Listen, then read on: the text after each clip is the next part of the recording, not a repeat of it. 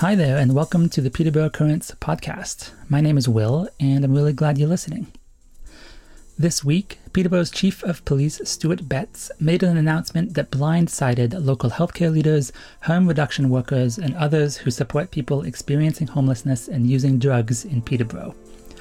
Effective immediately, police officers in Peterborough will be adopting a new zero tolerance approach to the use of illicit drugs in public, Betts announced. So that means officers will now be directing people who are using drugs in public to move along to a different location, and if they don't comply with that order, officers will arrest them, Betts announced. This is a significant departure from how the local police force has responded to drug use up until now. And Betts pointed out at his press conference that Peterborough is actually the only community in the province that is now taking this approach. So, on this episode of the podcast, we're bringing you coverage of this story made possible through our partnership with Trent Radio, whose local journalism initiative reporter Eddy Sweeney attended Chief Betts's media conference on Thursday. Eddy also spoke with a local harm reduction outreach worker to get their reaction to the announcement, so we'll hear that conversation as well. But first, let's get started with Eddy's report from the police chief's press conference. On Thursday, October 5th, Chief of Police Stuart Betts announced that Peterborough Police Services is adopting a new philosophical approach to what he called open air illicit drug use in an attempt to better ensure public safety. So, effective today, we are launching the Safer Places, Safer Public Spaces approach, which is a no tolerance approach to open air illicit drug use. Chief Betts mentioned that among the responses to their community safety and well being plan, only 48% of community members who responded felt either safe or very safe in Peterborough. Chief Betts believes that illicit drug use in public spaces is one of the reasons for this, which led to this change in policy. It means that members of this community can expect that police officers will not tolerate people injecting and smoking up in front of public places places where our community members should feel safe. This plan includes increased responses and accountability to community reports about drug use in public spaces. It also means that our officers are empowered as they're driving and patrolling in our streets, as they're walking the, on their beat, as they're on their bicycles, to stop and tell people if they're engaged in that behavior, they need to move along. This is no longer tolerable on our streets. Chief Betts says that they are not uncompassionate towards those experiencing addiction, but that illicit drug use should only happen in appropriate locations, like the consumption and treatment site on Simcoe Street. If they do not comply with that, the public needs to be aware. Our officers have been told that possession of those drugs is still illegal. People will be arrested, they will be searched, and those drugs will be seized. We do not want to criminalize anybody who has an addiction. That is not our intent. Our intent is to ensure that they are provided with the resources they need and the direction they need to where they can go to safely consume these substances. Peterborough police officers will begin carrying pamphlets containing information on 24 hour addiction services and where they can find help in the city. Chief Betts stated that Peterborough will be the first community in Ontario to adopt this style of policy and second in Canada. At the beginning of September of this year, Edmonton, Alberta implemented a similar zero tolerance stance to ensure community safety. Peterborough Police Service's Safer Public Spaces zero tolerance approach will be in effect immediately starting on October 5th. Again, we're not here to criminalize people who have an addiction. We're here to make our streets safer.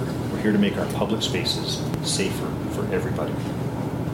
This has been Eddy Sweeney reporting for the Local Journalism Initiative and for CFFF FM 92.7 Trent Radio here in Peterborough, Nogojiwanong. Okay, thanks to Eddy Sweeney for that report. Just hours after Chief Betts made his announcement, Peterborough Public Health put out a statement to express its opposition to the new policy. The health unit's statement said that the new approach, quote, differs significantly from an evidence based public health approach to substance use, which has been the shared approach of our community for the last 14 years. End quote.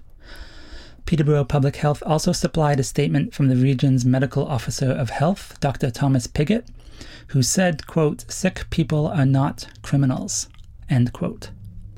Piggott went on to say that the chief's new approach, quote, criminalizes people who are vulnerable and ill and pushes them further from help and support. End quote. That last point was echoed by Star Fiorotto in an interview on Trent Radio with Eddy. Fiorotto is a harm reduction worker with KT6, a peer support group run out of PARN. You can often see Fiorotto driving the PARN outreach truck around town delivering harm reduction supplies to people who use drugs. And one of the first things that Fiorotto brought up in the interview was this concern that threatening to arrest people who use drugs might mean that they'll be pushed out of sight where it's harder to connect them with support. Let's listen to the conversation. The bad effect would be that they go into hiding to use. And when they are in hiding, people like Ephrai and One Roof and One City and PARN, we won't be able to find them right away. And we won't be able to hand out the safe harm reduction supplies, safe sex supply, safe, safe sex worker supplies, naloxone, and people will die. And without us doing that work, then that's a more of a, it's a bigger burden on the taxpayers. For every person who um, contracts HIV, it's half a million dollars half a million for harm for the treatment unless the person dies. But for treatment, that's what it costs our community per person. So when we can't find them, we can't help them and we can't treat them and people will disappear and die. Maybe that's the optics that they're looking for so that they can sell more homes and raise the taxes and have more businesses downtown. It's not okay. Mm-hmm. What we need are more supports, not more policing. We need more detox. So, yeah, in yesterday's announcement, Chief Betts uh, attributed community members' uh, fear and feelings of being unsafe, at least in part, to illicit drug use in public spaces. Um, he also said that they're implementing this change to, quote, make our streets safer for everyone, unquote. Uh, I guess my question for, for you is that uh, will this change make the streets safer for anybody? Why or why not, and who? Good question. So, safer for the, person walking their child down the street to go to the theater so they don't have to explain who that person is on the corner looking like they might need something that they can't give them, whether it's food, a place to sleep. It's really safer and like not having to be empathetic to the people that are around us, which is not okay. If we can be safe in explaining the marginalization that happens within our community and in communities around the world, because this is not just Peterborough. This is everywhere. I've been everywhere. It's there. Um, maybe it will help people in the sense of if there is somebody in psychosis, uh, they won't be around as much downtown. and so that people will feel like they're safer or it'll appear that they're safer. But that's not okay either. We need to have mental health workers out allowing people to have safe places for people to go when they're in psychosis or when they're in the need to be well. And by well, I mean using drugs safely because, while they're trying to get off of using the drugs. We need that kind of safety, not, not NIMBY. Mm-hmm.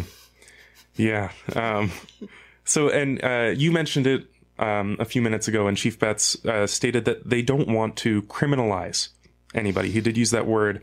Uh, they don't want to criminalize anybody who has an addiction, uh, but uh, they do intend um, to provide people the direction they need. He says uh, to consume these sub- substances uh, safely and um, to support people affected.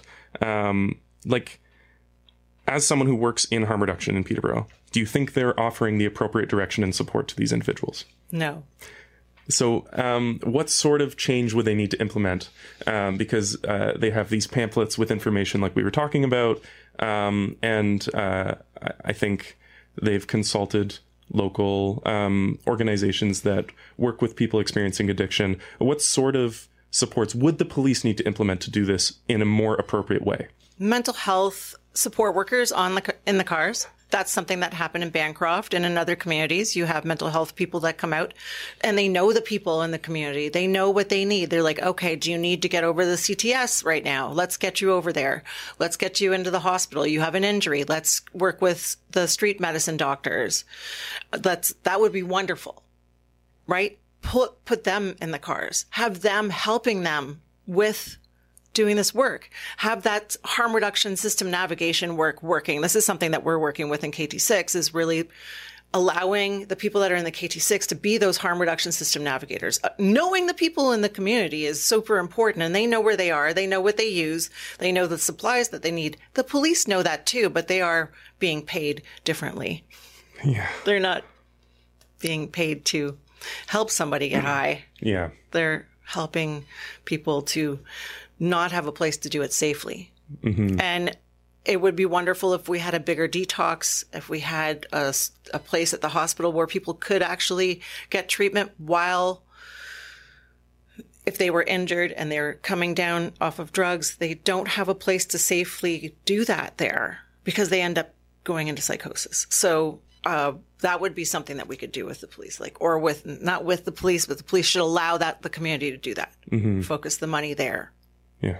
because people when they're well meaning if they're feeling like they're getting the medical treatment the mental health treatment they're more apt to use less i have seen that in the kt6 crew we have seen a ginormous change in the people that are in the crew and they're motivated and the people that see them in the crew are motivated to become part of the crew and to be part of the book and be part of everything and that's they're being a part of the change and it would be lovely if uh, maybe the police would come and chat with some of them with blinders on, first of all, so they didn't, couldn't see they, who they were, but to like find out how things could change on the street for the better. Well, thank you. Yeah, I think I have one more question um, to to wrap it up. It's something that we talked about on the phone yesterday, but uh, why do you think this happened now? Why do you think this announcement was yesterday and not six months ago or not in January of next year?